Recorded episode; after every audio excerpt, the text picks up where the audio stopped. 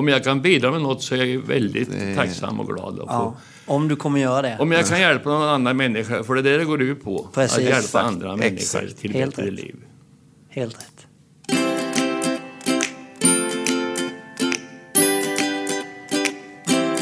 Har du tänkt på att det är bara mitt ansvar hur jag vill må just nu? Välkomna till en av Sveriges absolut modernaste och mest allmänbildade poddar. Två fyllon och en sanning med Jesper Åberg och Freddy Emborg Kalmeby.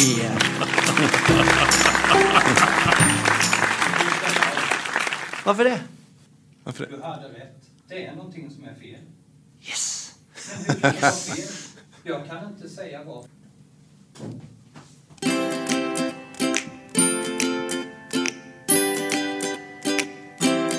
Har du tänkt på att det är bara mitt ansvar hur jag vill må just nu?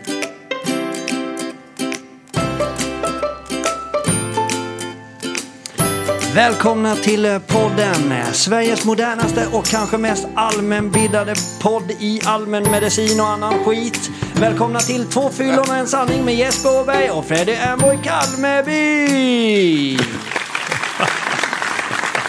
Hur snabbt, hur snabbt kan du prata egentligen? Jag jag vet, inte, men jag minns en gång när jag var liten så, så var jag på ett slakteri i Bräkne-Hoby faktiskt. Ja. Och där var en snubbe som kunde referera trav. Han kunde liksom...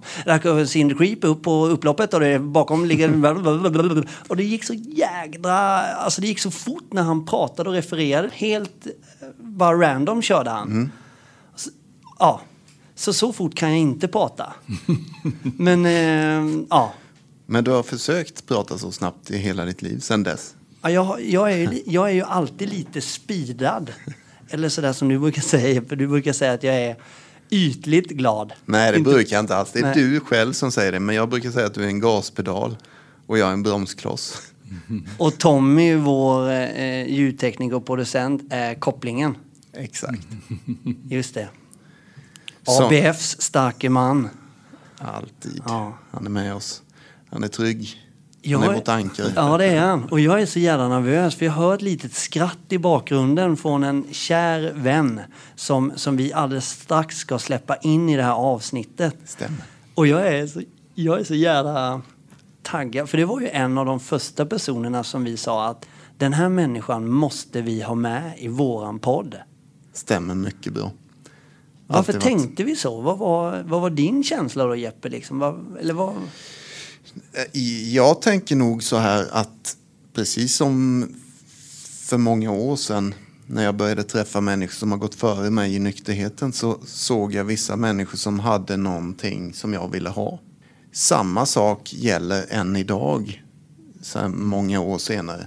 Och det här är en ganska nyare vän då i de här ja. sammanhangen. Ja. Som fortfarande har den där glimten i ögonen som bara lockar Alltså man vill liksom veta mer om den här personen. Man, eh, ja, ni kommer få höra själva när han pratar vilket jädra fantastiskt liv han har. Tycker jag i alla fall. Ja, jag, jag håller med. Jag har ofta, jag, när, jag, när jag hör den här personen prata så blir jag liksom, det där livet vill jag också ha. Mm. Jag vill ha det du har. Ge mig det. Och det får jag genom att träffa honom och lyssna på honom och prata med honom. Mm. Så jag ser mycket upp till den här människan och det är väl ändå dags att vi kanske ska släppa in honom. Precis. Då tänker jag så här. Han är nykär. Han har varit nykter i 35 år, drivit företag i Sverige, drivit företag i Spanien där han också har bott i åtta år. Han bor i Krokshult bredvid Åsa-Nisse. Hur häftigt är inte det? Välkommen till Två fyllon och en sanning, Rolf Andersson! Tack så mycket. Det var skoj att vara här. Det var en ära att få bli inbjuden till två gamla fyllon. ja, ja. ja. Ja, jag, det stämmer det, det Freddy säger här. Jag har ett fantastiskt liv idag. Alltså jag har en frihet som jag inte trodde fanns och en eh, stabil nykterhet kan jag väl säga. Men det är bara en dag i taget fortfarande. Va? Och det Och det räcker så bra. Det är idag jag lever. Va? Det, det, det är också en sak man får öva på rätt mycket. Och jag har varit med ett tag nu. Och, och mitt liv har blivit så förändrat så att jag kan säga att jag, har, eh, jag är lycklig nästan varje dag. Inte jämt det är klart, men att, att få vakna en morgon i sitt eget hus och, och kliva upp och kunna eh, sköta sig själv och, och, och, slippa dricka brännvin. Alltså det här, den här plågan som, som många av oss eh, har och haft. Alltså den här, den här manin att, att varje, varje dag ha brännvin i kroppen alltså för att kunna existera. Och det slipper jag idag. Va? Det är en sån underbar gåva så det är inte sant. Alltså. Det är bättre än att vinna högsta vinsten på Lotto. Alltså, pengar är väl bra att ha, men det är ju inte allt. Alltså. Har, man, har jag hälsan och sunt förnuft alltså, och goda vänner. Och så jag har lärt mig så mycket den här gemenskapen. Jag kom ju med av en av en händelse som... som jag Men vänt, vänt, vänta nu Rolf, ja. det här är för bra. Det, du, jag, jag, känner att vi bara kan sitta och lyssna på dig i en ja. timme. Men snälla någon, berätta först. Och nu vet jag att många kommer irritera sig på att jag avbröt dig, för de vill också bara höra mer. Men vi kommer ju få höra mer. Jag vill bara höra, hur började varför, liksom, hur var din uppväxt? Du du är 70 bast idag ju. 78. 78, Tommy fan. Mm. Jädrar. 50 i huvudet. Ja, det hade jag aldrig, ja jädrar, det hade jag aldrig gissat jo, på. Jo, men jag började som de flesta, så jag hade ju en mor och far, va? det har ju många. Ja. och, och, sen så gick jag i skolan. Det kanske inte märks, men jag gjorde det i alla fall. Och sen så eh, gick jag på internatskola uppe i Västerås. Mm. Blev elektriker. Åkte hemifrån när jag var 15 år och det var väl nyttigt. Mm. Ta hand om sig själv och sådär. Och sen så började jag jobba som elektriker i Norrköping. Och där träffade jag kassörskan som jag varit kär i. Inte på grund av att hon satt i kassan, men, men det var ju ingen, ingen aktiv precis inte. Nej. Nej. Fick man rabatt då menar du eller? Nej, man fick mer pengar i lönekuvertet. Ja, Nej, men så, så gifte vi oss och fick barn. Och var väl lycklig sådär. Och sen kom det här jävla mellanölet alltså. Mm. Då på 60-talet. Och det var ju Guds dryck. Det, man kunde, det var ju inte alkohol, man drack det som, som till maten och så. Mm. Och jag åt väldigt mycket på den tiden så jag drack mycket också. Men, men, men eh, det, det, var en, det var en inkörsport tror jag för mig. Men jag var mycket aktiv i idrott och spelade både fotboll och bandy och, och långt upp i åldrarna. Va? Men jag märkte... Eh, vi spelade ju match på klockan nio på söndagarna på, på bandymatch. Och, så, och, och, vi hade ju festat kvällen före och jag var inte ett dugg dålig. De andra var ju dåliga. Jag trodde inte se brännvin, men jag mig reagerade inte alls på det. Alltså jag märkte inga negativa effekter av alkohol. Nej. Utan bara den här eh, känslan av harmoni och lycka och euforisk. Och så, mm. så att, eh, jag fortsatte och drack. Det var ju... Och sen så blev jag ju så, så småningom mentalt beroende av alkohol. När är vi då i ålder ungefär? Rolf? Jag är, är väl en 20, ja, 20, 25, upp till 30 år.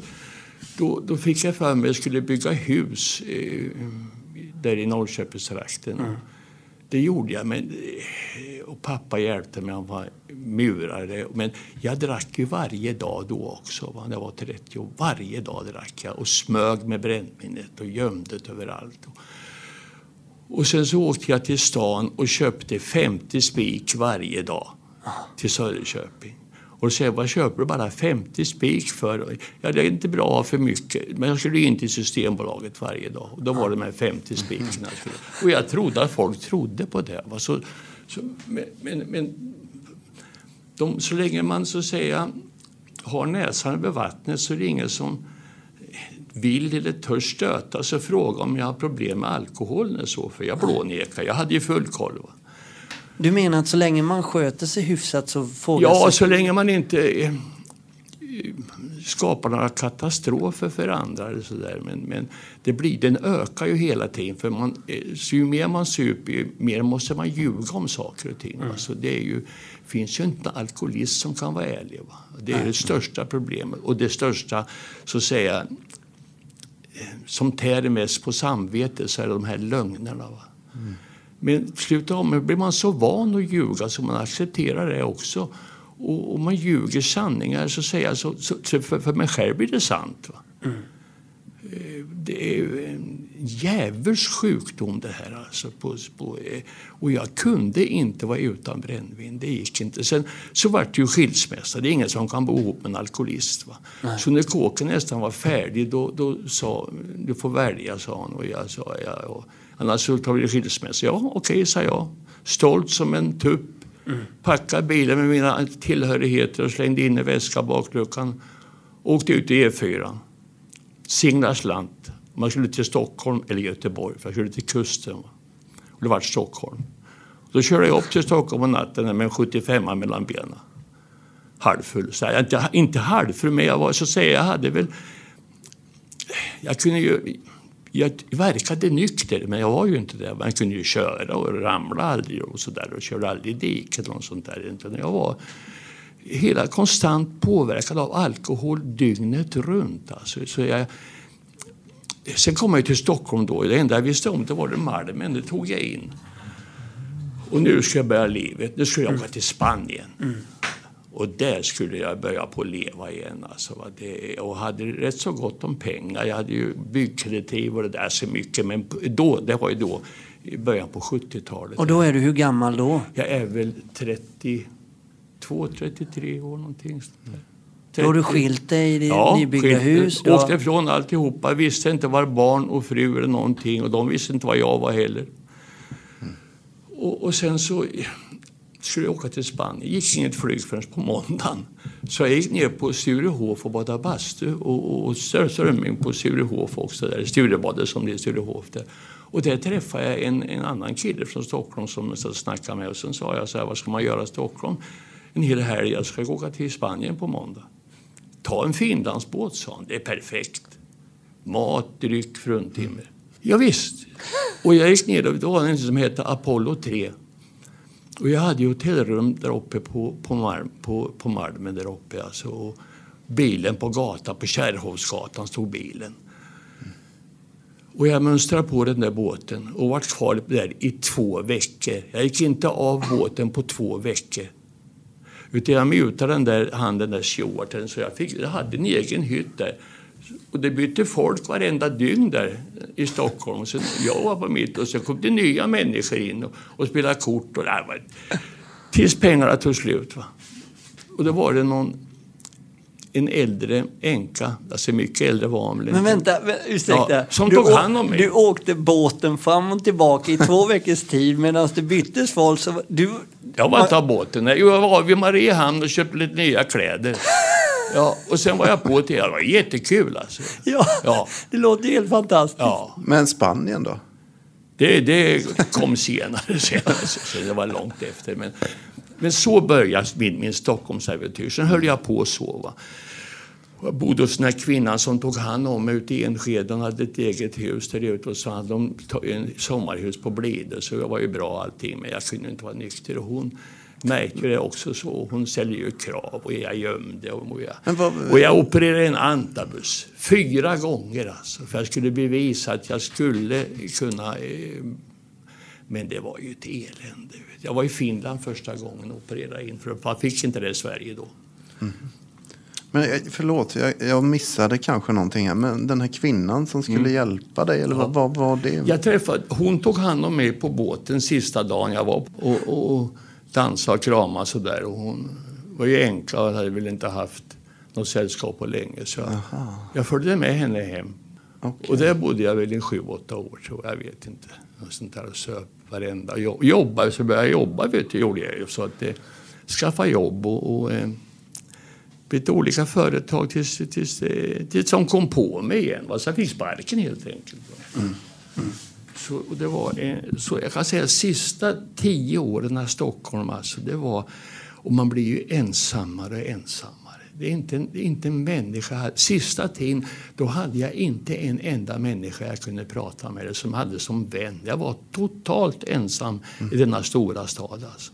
Och då kom ju de här självmordstankarna. Va? Så jag skojade upp handlederna här och, och, och men vart ju livrädd av allt blod så jag hoppade in i bilen och åkte upp till Mariapol där de tog in mig där. Va? Så. Och, och, alltså, det enda jag hade bekymmer om, sa de, det var att in och stoppa i parkeringsmätaren för bilen. Då hade jag över tre promille alltså, när jag kom dit. Ja, det, var ju, det är viktigt så du inte får parkeringsböterna och håller på Ja, det är ju ett helvete att få parkeringsböter om man ligger på sjukhus. Det, ja. ja. Nej, men så, det var katastrof alltså. Precis. Och gick på antabuss för att bli sjukskriven då. Och vart ensam och bodde lite på olika ställen så här hos lite tillfälliga bekanta. Och, eh, mm och inte visste jag var ungarna var eller vad, vad som har hänt dem. Och åren gick. Va? Det, så det var ju ett nattsvart allting. Alltså. Tills den här sista nyårsafton, 84 var det väl. Då tog jag en båt igen och åkte över. Skulle försöka och fixa till med raka mögder med snygg och sådär och mönstra på båten där. Men jag kom ju inte ur hytten för att eh, jag, jag grät och jag var så ömklig och självömkande där. Och sen, så kom vi tillbaka nyårsdagen till Stockholm på kajen där. Och solen sken och det kom familjer lyckliga med sina barn och gick där. Jag stod där ensam, totalt svart. Jag tänkte jag hoppar i strömmen. Men så kom det en taxi och jag hejdade den och sa kör mig till ett sjukhus. Och då bodde jag, jag skriven ut till Djursholm av någon konstig anledning. Hos någon målare där ute jag hade jobbat åt. Mm. Och, och, eh, jag hamnade på Danderyd psyket där. Och där kommer det en man upp som också varit med i gemenskapen i många, många år. Alltså. KV hette han, det var en fantastisk människa. Honom gick det inte att ljuga för. Alltså. Han, var något, eh, han hade något visst i ögonen. Han sa gå dit och dit nu på måndag till den här gemenskapen. De har ett tolvstegsprogram. För det var hans räddning. Och, och, jag gjorde som han sa alltså, när jag var utskriven. Eh, och där, där börjar mitt liv att vända kan jag säga. Men det tog ju lång tid innan jag fattade vad det handlade om. Alltså. Men jag förstod så mycket att jag kan inte bli nykter av antabus eller spela pingpong eller något sånt där. Utan jag, det här är ett nytt sätt att tänka krävs. Alltså. Mental, mental förändring helt enkelt. Mm. Och det är ju, är ju att öva då, öva, öva, öva på att göra rätta saker hela tiden så det blir en självklarhet. Alltså och, och tacksamhet alltså, och ödmjukhet. Och, men bara, bara, innan där Rolf, för du var ju så, bara för att förklara hur sjuk du var ja, ja. mot slutet. Den där gången du fick åka helikopter innan ja, du kom till det. Alltså. Ja, ja, jag var ju på Blide då och sen ett sommarnöje. Och jag drack ju alltså, gömde brännvin i brev, brev i, till vedboden där ute. Det var på den tiden 75 kostade 25 kronor. Jag köpte fyra stycken men det var slut på söndag. Mm. Fruktansvärt alltså. Tulla hela tiden, varannan timme. Dygnet om. Mm. Och sen var jag ju så sjuk, jag fick ju sån här eh, bukspottinflammation. Alltså. Mm. Och inte ens brännvin hjälpte på det. Alltså. Så, och jag, ja, jag höll på att dö. Men, men då kom det en ambulanshelikopter ut och hämtade mig. Hon la ut ett vitt lakan på fältet där som skulle hitta. Och så fick jag väl en spruta där så jag var lugn. Sen åkte, åkte vi in till Stockholm på SÖS och landade där inne och de tog hand om mig. Och sen låg jag utan mat och dryck i tre dagar. Fick bara fukta läpparna med en liten vadd, så här fuktig ladd. Fick inte äta eller dricka någonting. Jag slang i näsan upp som skulle säga, eh, dränera magen. Mm. Och sen vart jag ju pigg och frisk och sen skulle jag utskriven. Då säger läkaren så här, överläkaren var en japan. Dricker du mycket sprit? Ja, dricker lite öl ibland, sa jag. Sådär. Ja, lite grann. Ja, det ska du akta dig för, sa han. För att det här, händer det här en gång till, då kanske vi inte kan rädda det, sa han. Och då, tar det, då kommer du hit och så tar det tre, fyra dagar, sen blir du gul och sen dör du. Så enkelt är det. Om du så dricker en lättöl så kan det sätta igång igen. Mm. Jaha. Utskriven gick ut på SÖS där och Ringvägen ner till Systembolaget och köpte sex stycken Pripps blå och satt mig på tunnelbanan och åkte hem till Enskede. Vilken förståndig människa, vilken klok människa gör så? Alltså man är, man är ju... Sjuk? Ja, det är, det är något fruktansvärt. Alltså det, det liksom gällde inte mig. Va? Det, det, han sa det, det andra dör, inte jag. Inte. Så det är, man, man, jag har blivit så... så, så eh, full av den här sjukdomen, alltså av alkoholismen, så han det fanns inget annat som styrde mig än alkohol. Alltså det, det, han var, jag var totalt chanslös. Jag hade ingen möjlighet. Och jag, de sista tio åren så jobbade jag i Sundvis i Stockholm och åkte bil varje dag. Åkte fast för rattfyllor och, och ja, drack en 75 och 6 starköl varje dag. Alltså. Men var aldrig full någon gång, så någon märkte någonting. Det, var, mm. sådär. det är ju egendom, men konstant berusad. Mm.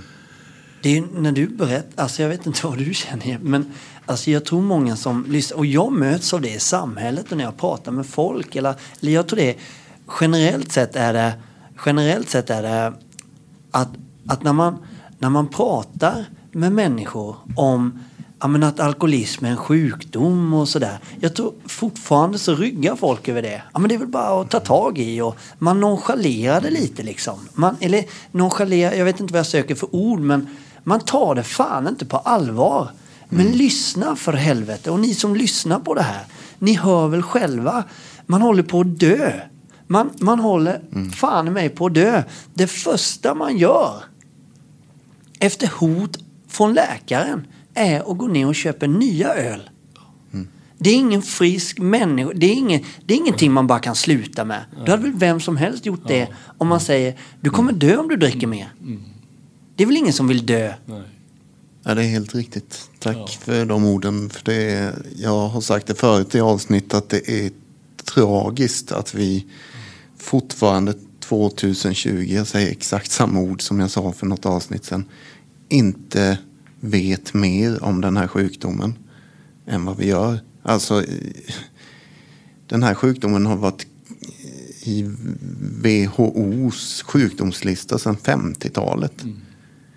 Men fortfarande så går det runt människor mm. som jag känner som inte tror att det är en sjukdom. De får en chock när jag säger att det är en sjukdom. Det, ja. det är kalla kårar på det. Ja, det är det. Man har svag karaktär, säger de. Ta det i mm. kragen. Ja. Och det är väl inte deras fel, tänker jag, att de säger så, för de förstår nej, inte bättre. Nej, nej, nej. nej. nej så är det väl klart. Det, och man kan inte begära att någon ska förstå alltså hur, hur, hur jävligt det här är. Alltså vilken, vilken, vilken eh, mani. Mm. Man är precis totalt utslagen. Alltså. Man har ingen chans. Alltså. Och det går inte att förklara för en människa som inte har upplevt det här själv.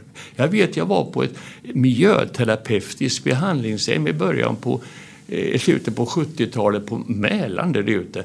Man skulle kramas och man skulle sitta gruppsamtal och sådär. Vi hade jättefönt och god mat och sådär. Och sen så efter tre månader skulle man vara frisk igen.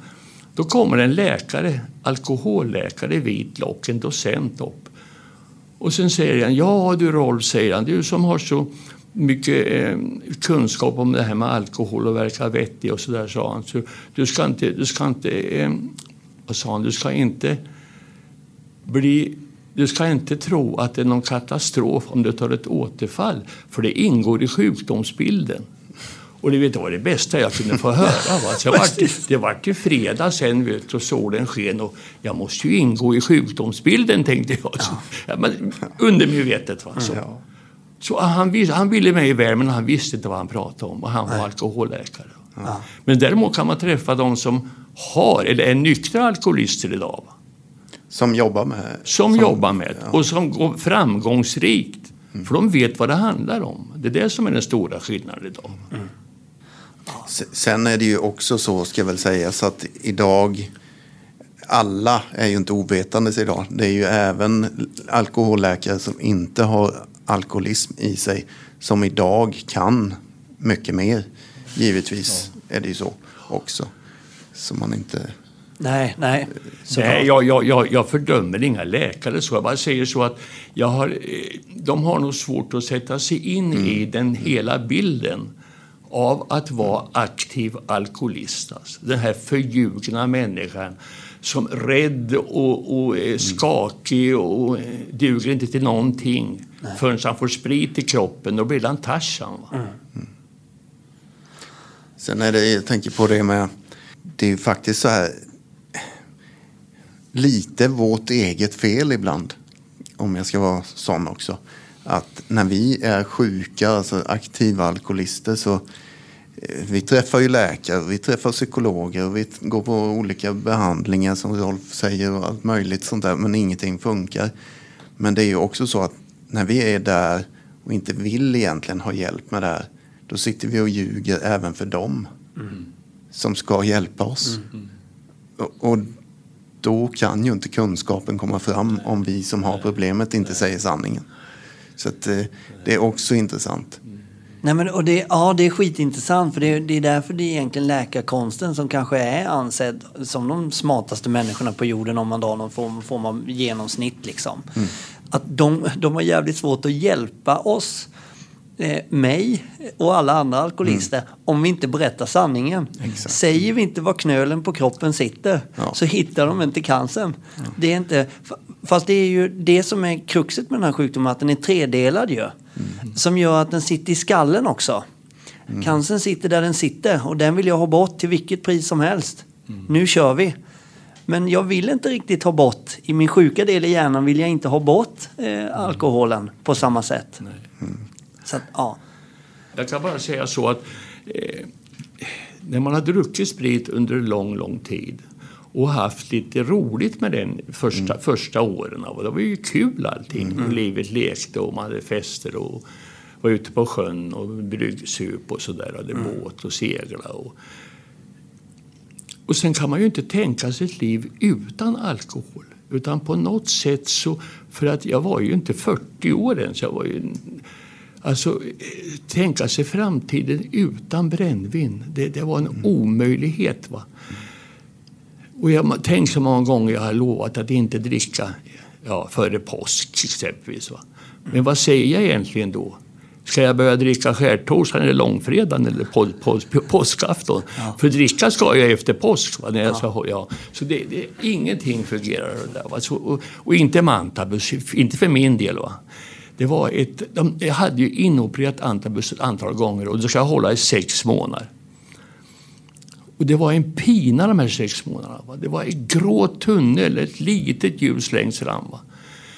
Kroppen och, och huvudet skrek efter brännvin men, men jag kunde inte dricka för då skulle jag bli dödssjuk eller kanske till och med dö. Mm.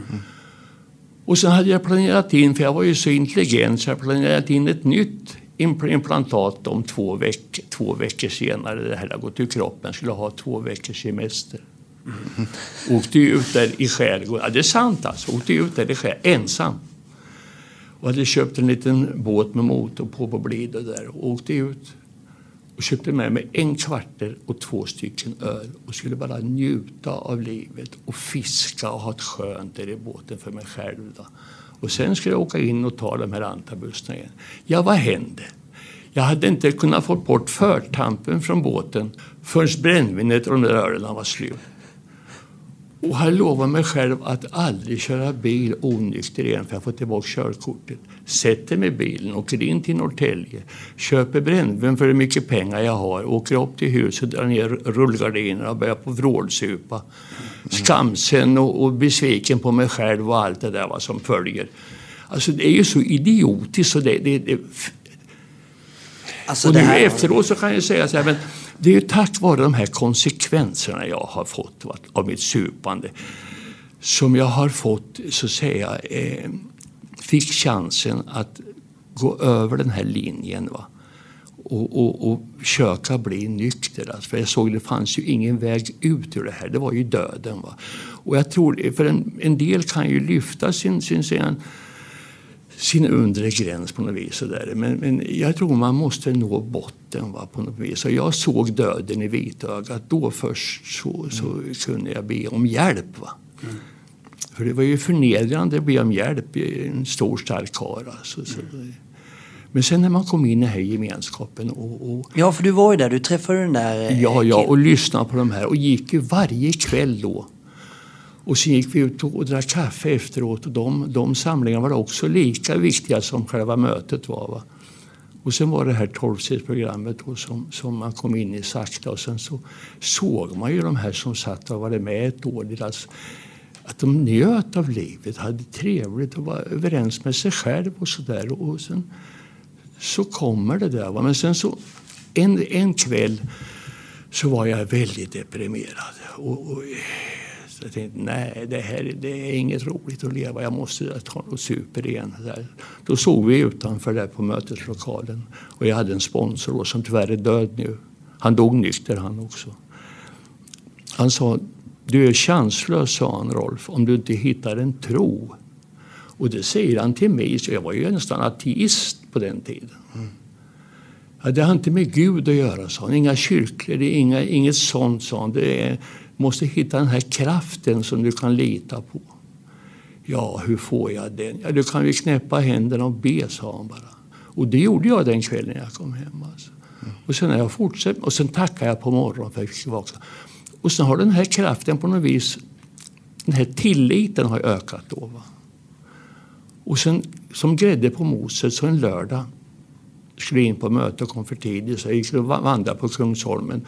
Och där var kyrkan öppen och det var en föreställning som hette Förklädd Gud med Thomas Bolme. Och det framgick det att Gud var, en, Gud var förklädd till människa och gick på jorden och spred godhet. Och det här med godhet, det, det, det fastnade jag Det är ju en kraft, tänkte jag. Godhet. Att vara mm. god mot andra människor och hjälpa och sådär. Så att det, det har på något sätt blivit... Eh, jag kan inte sätta tummen eller pekfingret på men jag har, jag har idag en, en tro som, som stärker och jag kan lita på va? och ger mig trygghet. Och jag har fått, jag har fått tillbaka så mycket av livet och, och den här glädjen igen, alltså äkta glädje av att bara vara ihop med en annan människa eller få se mina barn igen alltså, och prata med dem. Och, så livet har vänt. Va? Det, och, och de här löftena som finns, de, de har jag nästan fått uppfyllt allihopa. Så, så jag är en lyck, lycklig nykter alkoholist idag. Och det enda, det enda jag sysslar med nu för tiden det är att försöka glädja och hjälpa andra människor. För det ger så mycket tillbaka. Det är, det är fantastiskt. Inte, det blir inga katastrofer längre. Det händer inga saker. För att jag ställer inte till det för människor. Jag tar inte mer av kakan än jag, än jag är rätt berättigad till. Va? Mm. Förr så tog jag mycket mer än jag egentligen skulle ha. Och då uppstår det konflikter och bråk och domstolar. Och, jag menar, det gör inte jag idag. Så mitt, jag säger, mitt liv är bekymmerslöst. Och jag har hittat en kärlek igen. Min fru dog för över ett år sedan. Av en händelse bara. Och ja, du är ju nykär. Jajamensan. Jag är så lycklig förstår du. Så alltså, en gammal gubbe så här. Alltså är, jag är ju inte gammal egentligen. Men, men det, är, det är ju härligt att få älska en annan människa och få kärlek tillbaka. Det, det är det högsta man har i livet tycker jag. För jag minns ju, du var ju väldigt romantisk kring din ja, fru. Ja, din förra, fort... liksom, när, när hon låg när hon, i sista tiden där. För ja, då, ja. då hann ju jag känna dig, både jag och Jeppe. Ja. ja, och det vet jag. Det, det bästa med det, här, med det här programmet det är ju det att när man, när man övar det på, på ett viktigt verktyg i sätt att förändras så är det självdisciplin. Det är oslagbart. Och hur får jag självdisciplin då? Jo, man gör tre saker i 30 dagar. Vad som helst. Jag behöver inte tala om det för någon, men man gör 30 dagar i ett kör. Man kan ställa skorna på skohyllan, ha diskbänken ren varje kväll man lägger sig. Och i mitt fall hade två pelargoner jag vred ett, ett halvt varv varje kväll jag la mig. Och sen jobbar jag som ett djur för att tjäna pengar dag och natt svart ibland. Och så där. Men så kommer jag hem, skorna står där, diskbänken är ren och klockan är två på natten, jag ska upp sex igen. Va? Och lägger mig och knäpper mina händer. Pelargonerna. Ja, då kommer den här första tanken. Jag drar dem ett helt varv imorgon för att kompensera. Precis. Det här förljugna, vet du, som man kan konstruera det. Mm. Ursäkter. Nej, tänkte jag. Jag slet av mig täcket och gick upp där i mörkret och fram till fönstret och vred de här två pelargonerna och gick och la mig med ett leende. Rolf sa till mig själv, du lyckas inte lura dig själv. Nu kan du lita på dig själv. Och det var en härlig känsla. Ja, det är så... Uh... Vilken fin historia. Alltså. Du är så jävla mäktig, Rolf. Vad fan är du? Är det du som är Gud, eller? Jag trodde det förr. När du åkte 14 år på Finlandsfärjan, då var du Gud. Ja. Men du, du har ju också myntat ett uttryck, om vi bara får mörsa på här i Rolfs register. Vi skulle kunna sitta hur länge som helst, men du brukar ofta prata om att du får liksom inte ett skit mer av livet. Du uttrycker det inte så, men du får inte mer av livet än vad du sätter in. Nej, nej det är en sanning tycker jag. Va? Vad menar du med det? Liksom? Jo, sätter jag in hjälpsamhet, godhet och kärlek, då får jag tillbaka det. Va? Men sätter jag in hat och avundsjuka och aggressioner, då blir ju livet ett helvete helt enkelt. Va? Mm. Så, så det, det jag sätter in i livet, det kan jag ta ut ur livet. Va? Och jag kan få ut exakt det jag sätter in. Mm. Och det har ju det här med, med, med de här andliga principerna som jag säger. Va? Ärlighet, renhet, ödmjukhet, det finns en massa egenskaper som är goda hos oss människor, men vi använder dem för lite, tyvärr. Va? Och det är det här egot som är för stort. Jag, jag, försöker, det är fortfarande stort hos mig, alltså egot är alldeles för stort, men jag försöker att ta ett steg tillbaka då och, och låta livet sköta sig själv. Det, det blir bäst så tycker jag. Det, och det verkar fungera jag sitter och tänker på egentligen din historia här vi har hört på som stundvis har varit fruktansvärd helt enkelt. Och eh, min historia, din historia Freddy. Alltså, vi sitter här inne tre nyktra alkoholister idag som det finns en, en, ett litet talesätt eller vad man ska säga som känns så påtagligt just nu. Och det handlar lite om andlighet och, och skillnaden mellan andlighet och religion egentligen, säger det här talesättet. Då är det så här att det vi har hört idag, eh, alltså religion det är ofta till för människor som inte vill hamna i helvetet. Andlighet är till för de som redan har varit där. Ja, just det. Så är det. Det är så påtagligt ja. i den här stunden. Ja. Där får du en liten sån här applåd för den Jeppe. Tack. Fan vad bra sagt. Ja. Nej, men det, det, det, stämmer så tydligt här inne just nu. Det är exakt så. Allt, allt som inte är materiellt är ju andligt. Alla tankar, alla upplevelser vi har. När vi ser på ett konstverk, hör på musik. Det är ju andlighet alltså. Det är sinnena vi använder då. Och du säger ofta också, Rolf, på tal om andlighet och sinnet, att det börjar med en tanke. Ja. Allting som vi reagerar på börjar med en... Många människor säger ofta så här, varför gjorde jag? Jag kände så, säger man. Jag kände för det. Ja, jo, det kan man ju ta, men alltså, för en känsla ska uppstå så måste en tanke till. Ingenting kan ske utan en tanke är först. Alltså. Så det, det var viktigt för mig i början att tänka på rätt sätt. Alltså och öva och öva det här med jag kommer ihåg i Stockholm, för jag tyckte när jag kom till Stockholm, för det var, jag hade ju den attityden att misstänksam mot alla människor. Va? Det var bonjävlar allihopa tyckte jag. Så här. Och, och, för jag själv var ju inte så speciellt bra. Va? Men, men eh, sen så gick jag någon kurs det här med, med attityder. Vet du. Att man skulle ha den rätta attityden. Man skulle vara rak i ryggen och ögonen rakt fram och sådär och vara vänlig mot människor.